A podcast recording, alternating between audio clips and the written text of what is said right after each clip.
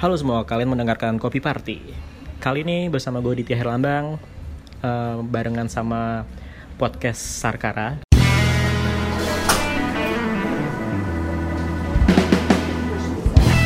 Kenapa bareng podcast Sarkara? Karena bakal ngebahas soal soal kopi di era-era abad ke-19. Selama ini gue tahu kopi di era abad 19 cuma dari buku Dois Dekker ya, bener gak sih? Yang Max Havelaar, tapi kali ini kita bakal cari lebih jauh barengan Mas siapa nih namanya? Saya Galih Galih dari Sarkara. dari Sarkara. podcast tetangga. podcast tetangga ya kita harus sama-sama maju karena podcast juga agak-agak susah nyari nyari apa nyari nyari apa nih monetize nya kan Hmm. terus kami ngetek podcastnya ini di Simetri udah beberapa ah udah beberapa kali di sini karena memang tempatnya menyenangkan sih adem dan tenang Ya. Kita mau bahas dari mananya nih mas? Soal budaya kopi di abad 19 Yes. eh, kebetulan baru saja saya me- menerjemahkan sebuah babat naskah kuno yang berjudul Kohosing co-hosting membahas tentang seorang tokoh Tionghoa yang tinggal di Jogja terutama. Dan babat ini tersimpan di KITLV Leiden, Leiden Belanda ya? Belanda. KITLV itu apa sih Dia semacam bagian dari perpustakaan Universitas Leiden di sana yang khusus menyimpan em, semacam manuskrip-manuskrip lama ah dan juga arsip-arsip lama. Jadi intinya tuh di sana tuh banyak banyak arsip-arsip dari Indonesia yang ditaruh disimpan di sana gitu. Ya, ya, ya. Oke oke oke. Mari kita coba kulik satu-satu nih Oke. Em, saya nggak membahas tentang ininya ya. tentang Oh, misalnya- sejarah masuknya atau gimana Oh, gitu kan. Yang, yang itu sudah banyak dibahas oleh sejarawan-sejarawan. Namun di sini ada yang menarik yaitu bahwa kopi itu sudah merasuk dalam kehidupan masyarakat Yogyakarta khususnya. Ah, masyarakat Jawa intinya Ya, gitu lah ya. Jawa. Dan karena ini kebetulan em, tokoh utamanya adalah seorang Tionghoa, jadi di situ kita akan melihat adanya em, hubungan relasi antara berbagai apa ya bangsa ini, Asik. yaitu Tionghoa, Belanda atau kolonial, Jawa. Pribumi. ya. Oke, pada tahun 1837 lah, dalam babat ini diceritakan bahwa ada seorang yang bernama Ahmad Suryan. Dia dia adalah seorang pengembara, ya, tidak segan-segan untuk me- apa ya uh, mencuri barang milik orang lain kayak gitu. Dia diceritakan masuk ke dalam sebuah kios candu, warung candu. Nah, temannya candu ini nanti adalah makanan-makanan kecil, panganan, dan juga air teh, dan tidak ketinggalan juga kopi. Ah, jadi se- sebenarnya warung candu tuh kalau zaman sekarang tempat ngegeleknya Ya, orang-orang zaman dulu gitu ya kan. ah. Dan di situ tidak cuman candunya aja yang Ah. disajikan, tapi ada ada hidangan lainnya. Jadi sekaligus untuk me- apa ya uh, menarik Minat gitu. ya minat orang untuk datang ke situ. Ngegele ada makanan, ada teh, ada kopi. Komplit Wah, kan? komplit banget. Tidak pengen pulang itu udah pasti. Itu itu juga bakal nurun ke budaya kayak orang sekarang yang betah lama-lama ngobrol di warkop atau di coffee shop gitu gak sih? Yes, aku pikir seperti itu. Iya kan? Ya, ya. Makanya orang-orang juga lama gitu. Udah. Tapi sayangnya di sini nggak ada candu nih sekarang. Nggak Boleh. Sekarang candu orang ya. beda-beda. Iya, ditangkap BNN sekarang. sekarang candunya main PUBG, main Mobile Legend. Hmm. Bahkan untuk Apa? untuk ukuran abad 19 ini pun candu sebenarnya uh, tidak tidak terlalu dianjurkan. Ah, Bahkan sudah dikenai pajak atau misal ada yang berjualan candu gelap, dia akan ditangkap. anjir. Hmm. Pajaknya orang zaman dulu gimana tuh? Pajaknya misalnya Kan sekarang cukai tuh. ya Ah, jadi ada kantor pajaknya sendiri. Di situ namanya Pak namanya. Pak. Kalau bahasa Belandanya Pachter. faktor. Ah, di situ khusus untuk pajak penjualan candu yang pada abad ini sedang populer-populernya. Gitu. Ya, makanya kita zaman dulu dijajah saat candu nih. Yes. Kita lagi ngegele, lagi Nggak teler, bisa perang ya? nggak bisa perang. Emang curang banget itu. Satu lawan satu mah menang.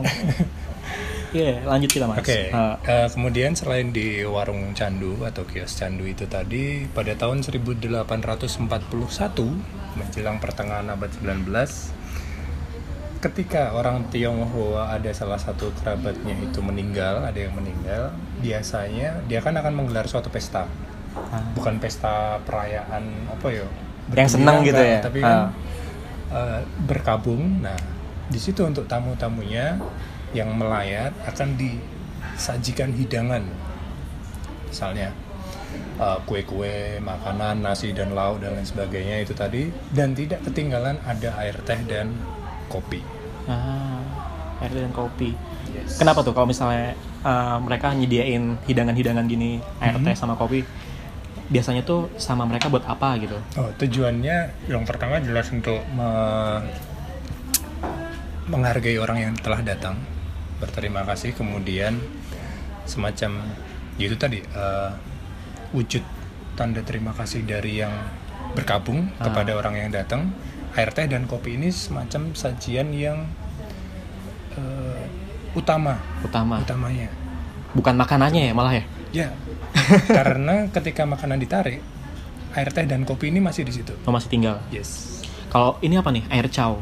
Air cao kalau kita yang kenal sekarang ini semacam tahu camcau Cam chow. Tahu Yes, tahu kayak tahu. semacam sirup Kayak dawet dari- gitu ya? yes Dawet air chow tumbuh-tumbuhan di pemakaman. di pemakamannya Oke. bukan oke. di rumah orang yang bergabung Tapi di tapi makamnya langsung. di pemakamannya Oke, orange juice. Ini ada pesanan orange juice baru aja datang ini jusnya seger nih. Dia soalnya dari dari dari apa? Dari jeruknya Langsung langsung. ya? Nggak nggak dari ya kadar airnya dikit lah, langsung kadar dari jeruknya. Hmm. Lebih seger. Di pemakaman jadi lanjut nih di pemakaman berarti emang di kuburannya. ya di kuburannya jadi akan di, di diberdirikan sebuah tenda di situ Ah. sebelum sebelum dan sesudah jenazah dimakamkan dikuburkan tamu-tamu akan disediakan makanan Ah, dia bisa makan minum di situ kemudian setelah doa selesai mereka bisa pulang oh perayaan gitu kayak pesta ya, asik ya. Asik-asik serem gitu sih sebenarnya. Ngebayanginnya agak-agak gimana gitu, gotik-gotik gimana gitu. Kita lanjut ke oke tahun berikutnya. ini umum terjadi ya Ah. Eh, misalnya di rumah-rumah sekarang kebanyakan menyajikan sirup lah atau biasanya apa sih air putih air putih sih air putih Ah. Nah, zaman zaman dulu ya, ketika abad 19 ini, em, teh dan kopi juga kue-kue itu wajib disajikan. Tentunya di rumah-rumah orang yang cukup berada ya, untuk menjamu tamu, misalnya tamu dari pegawai pemerintahan kerajaan atau pegawai pemerintahan kolonial, itu teh dan kopi juga kue-kue wajib ada. harus disajiin sama kaum kaum yang ibaratkan menengah ke atas gitu. Ya ya, atau menengah ke atas. kalau misalnya yang bawah berarti nggak nggak nggak boleh minum kopi gitu apa gimana itu? Kemungkinan besar Ah. karena saya juga belum menemukan arsipnya kemungkinan besar mereka belum bisa membeli kopi. Kopi itu barang elit cuy. Yoi. Jadi bersyukurlah kalian hidup di era ini di mana kopi bisa ditemuin di mana aja. Bahkan kopi saset jadi ingat em, em, ada ada salah satu peraturan yang di abad di awal-awal abad 20 itu kan yang membahas tentang kopi tidak tidak apa ya tidak tidak terlalu luas untuk dibawa oleh orang lain. Tidak terlalu luas untuk dibawa oleh masyarakat pada umumnya. Dikarenakan kopi memiliki nilai komoditas yang tinggi, Tinggi. untuk diekspor keluar. Jadi kelasnya kopi itu kalau zaman dulu itu udah kayak rempah-rempah gitu kali ya bisa dikatakan seperti itu kenapa ya kenapa bisa gitu ya karena dibutuhkan di negara lain yang Dibutuhkan. tidak bisa menanam kopi. Ya, emang doping sih sampai sekarang juga kayak gitu sih. Masuk Oke. ke lanjutannya. Ke Sanggeran Parangtritis ya. Wah, ini apa nih? Jadi di babat ini diceritakan tokoh utama ya itu sedang berwisata bersama keluarganya dan rekan kerabatnya ke Parangtritis. Semacam bedel rumah gitu. Belum rumah. bareng-bareng rame-rame. Kemudian ketika di pesanggrahan Parangtritis di sana ada diceritakan ada penginapan seperti itu. Nah di penginapan tersebut menyajikan lagi-lagi teh dan kopi. Ada roti gandum. Bu- tidak bule lupa. Bule banget Iya, ya. iya.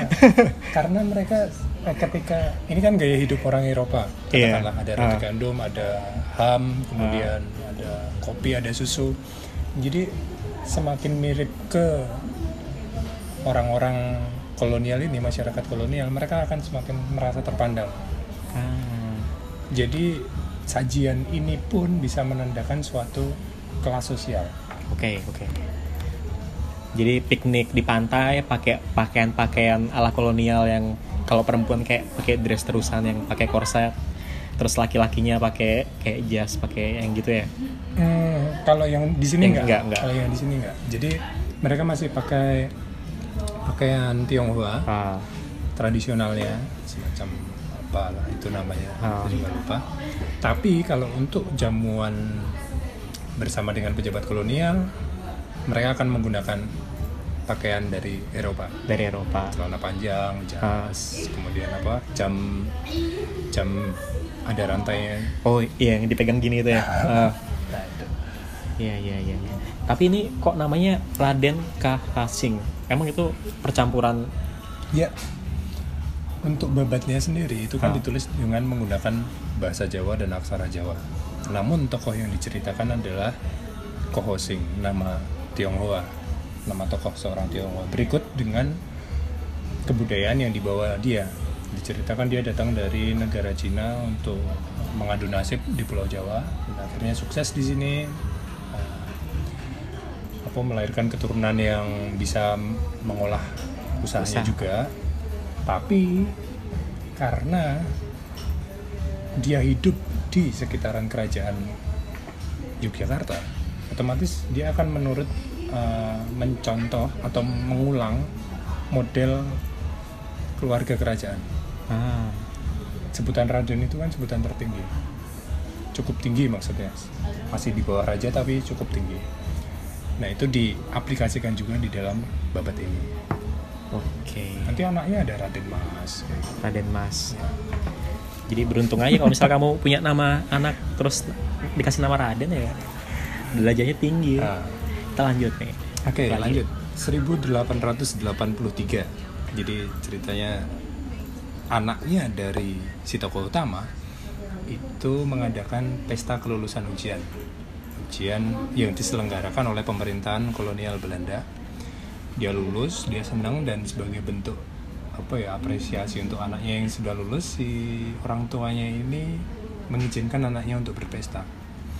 Nah, ketika pesta itu lagi-lagi tidak lupa untuk disajikan ada air teh, kopi, dan juga susu. ah kalau sekarang alkohol tuh Di sini pun juga ada alkohol. alkohol ada Di sini juga ada alkohol semacam namanya dulu adalah jenewer. Aku nggak tahu Jenewer. sekarang padanannya apa. Ada ada jenewer, ada whisky, ada air Belanda. air Belanda tuh apa Air Belanda itu kalau diartikan limun tawar sih. timun tapi aku menduganya kalau menurutku dia juga ada sedikit alkoholnya aku pikir. Kayak Oroston kali gitu ya? Mungkin bersoda. Bersoda gitu kan. Karbonasi gitu kan. Ya, min- minuman Eropa ini Iya. minuman modern. Pakai botol-botol gelas kaca gitu kan. Ya maybe seperti itu asik nih asik nih. Dan yang terakhir periode terakhir di, uh, di dalam babat ini ya hmm, di pesta ulang tahun. Kalau tadi ada pesta kelulusan ujian yang terakhir ini ada pesta ulang tahun. Jadi komplit nih ada pemakaman pesta kelulusan pesta ulang tahun belum lagi kalau pesta pernikahan. Hmm, di pesta ulang tahun ini pun bisa saya sebutkan itu ada selain lauk dan nasi hidangan utama kemudian minuman dan kue-kue cerutu lagi-lagi ada teh panas dan kopi dari sekian banyaknya kopi yang disebut dalam babat ini saya pikir kopi merupakan hidangan yang tidak boleh dilupakan dalam segala peristiwa besar acara besar gitu ya Yes, bahkan acara kecil. acara kecil juga Sebatas di rumah. kayak misalnya sunatan gitu Sajian. Nah, kebetulan di sini nggak ada. nggak ada sunatan ya ya kali aja gitu kan gila ya itu segitu berharganya kopi di zaman dulu. Berarti kalau misalnya sekarang ada coffee shop coffee shop yang bagus, entah itu warkop juga, Mhm. eh, kalau mau nyontoh zaman dulu, kalian juga harus ngejual barang-barang yang masuk listnya BNN. ada candunya juga gitu. Kalau nggak nyed- nyedia, ya mungkin kalau ditarik sekarang mungkin candunya itu ini colokan. Ya, ya, ya. Semua orang butuh Smartphone. smartphone. Itu kayak candu jenis baru kan? Ya nggak sih? Kan betah. Pulang. bisa berlama-lama di situ cuma buat eh, kopi buat buat gaya-gayaan estetik Instagram scroll naik Instagram. turun. iya. Terus ya udah. Di foto jadi konten kelar. Yes. gitu. Oke kita coba break dulu dari sejarahnya. Kita masuk ke segmen 2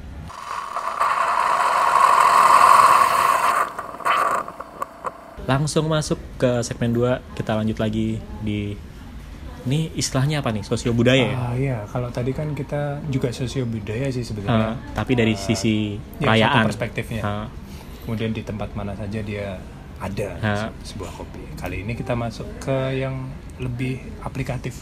Aplikatif. Selain untuk diminum. oke Yang pertama, jadi saya ambil dari semacam majalah atau tabloid kejawen itu tahun 1937 awal-awal abad 20 itu ada kebiasaan ketika ada orang yang sakit kamarnya itu biasanya berhawa tidak sedap. Oh iya. Karena apa? Faktornya kan biasa dia nggak mandi kemudian ya ada semacam kotoran lah di situ. Dan beraroma anyir terutama kalau dia yang berdarah-darah. Nah di situ untuk em, menetralisir lah atau menjadikan aroma harum di ruangan itu itu serbuk kopi ternyata cukup bermanfaat dan di sini dijelaskan nih caranya adalah dengan dibakar dibakar gitu aja berarti Yes, kopi itu dibakar di kamar tersebut. Kemudian di situ ya wes netral aja. itu berarti modelnya tuh dibakarnya tuh kayak dupa gitu apa gimana sih apa kayak digongso gitu Jadi mungkin ya Ha. kalau menurut petunjuknya ini, jadi dia tinggal dibakar aja mungkin dengan semacam apa kertas dulu, Hah? kertas yang mungkin sangat tipis dan tidak menimbulkan atau tidak mengalahkan dari Baunya. serbuk kopi itu sehingga dia serbuknya bisa terbakar tipis-tipis semacam dupa.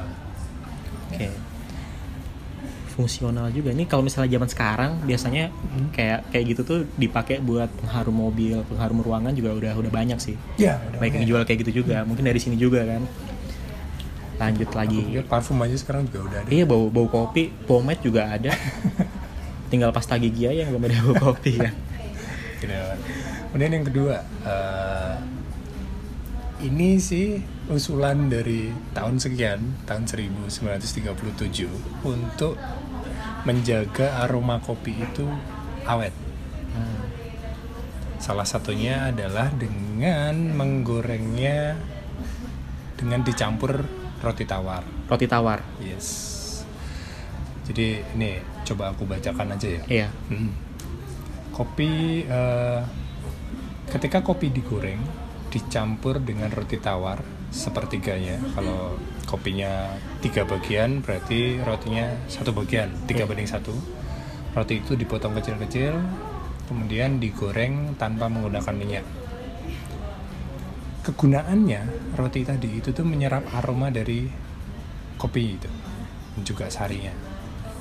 Oleh karena itu, jika digoreng dengan roti, aroma dan sarinya eh, jika digoreng tidak menggunakan roti itu aromanya hilang. Jadi harus dengan menggunakan ro- roti agar aromanya tidak hilang. Nah, gitu loh. dan rotinya tuh ro- roti tawar gitu ya apa Yes, roti Iya, tawar. roti tawar kan roti tawar. Roti tidak berasa. tidak berasa Iya kalau misalnya dikasih roti manis mah baunya bau bau manis kan lebih enak gitu Aku, aku nggak tahu Apa? ini. Ini udah di eh, udah ada yang mempraktekkan atau belum? kalau Tapi sekarang sih kayaknya selama ini yang aku muter-muter sih kayaknya belum ada sih yang praktekin kayak gini mungkin setelah dengar podcast ini bisa coba dipraktekin sendiri apa abis ini aku coba mungkin mau coba gitu silakan dicoba.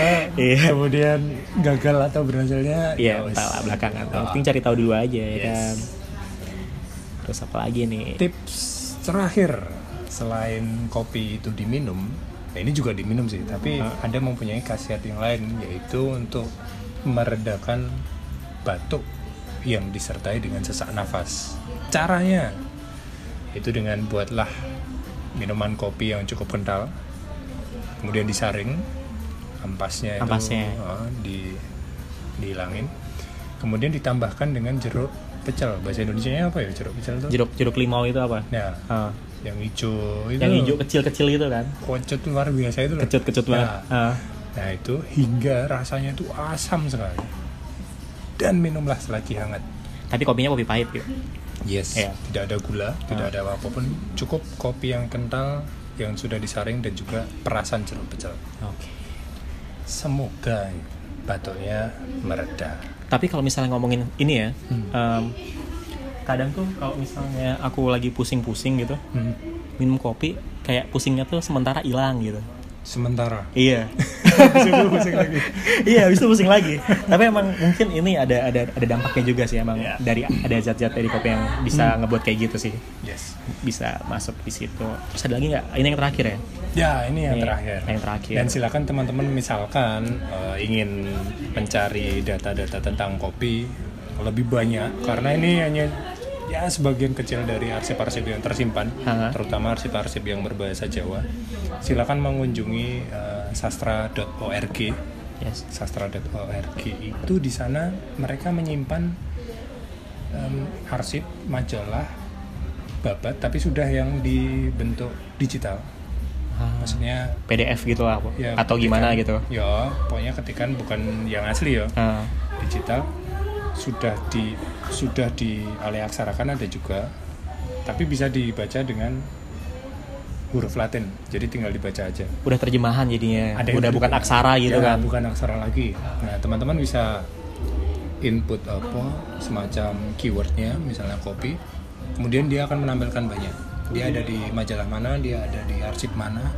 Kemudian dibahas tentang apanya. Nah itu bisa teman-teman cari sendiri Oke, makasih banget nih. Coba kita rehat dulu di sini kita masuk ke segmen 3.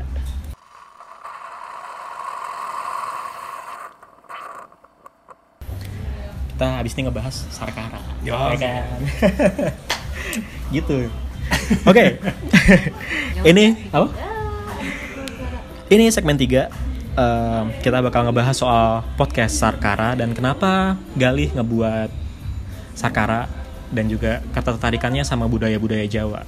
Coba sebutin dong, kenapa kamu tertarik sama budaya-budaya yang lama-lama gini?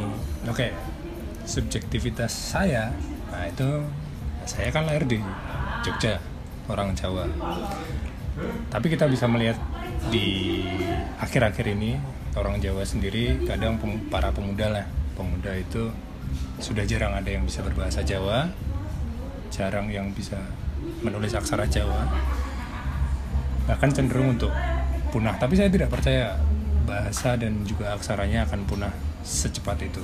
Masih banyak kok yang bisa berbahasa dan juga beraksara Jawa.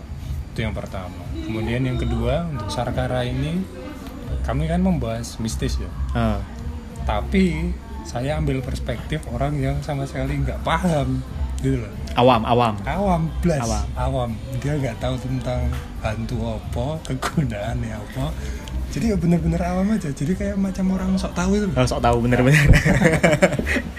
sama sama kayak ini orang-orang kebanyakan sok-sok indigo, tapi kamu bukan anak indigo kan? Nggak, bukan. blas, nggak bisa saya Kita orang awam yang melihat perspektif hantu. Kayak lebih lebih asik kayak gitu sih. Horor-horornya dapat. jadi biar biar uh, apa ya menjaga jadi gini kebanyakan orang di uh, akhir-akhir ini ya Iya. tayangan-tayangan kayak gitu kan menghadirkan ahli nih Ahli. ahli hantu ahli paranormal atau ahli Kayak dukun gitu ya. apa.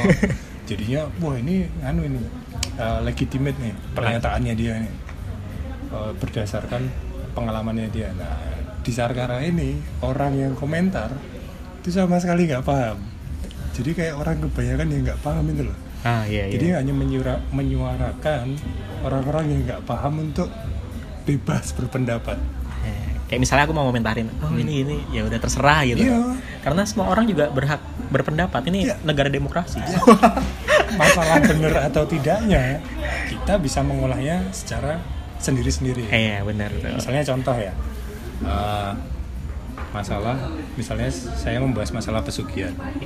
Saya, saya bukan pelaku pesugihan. Saya belum pernah.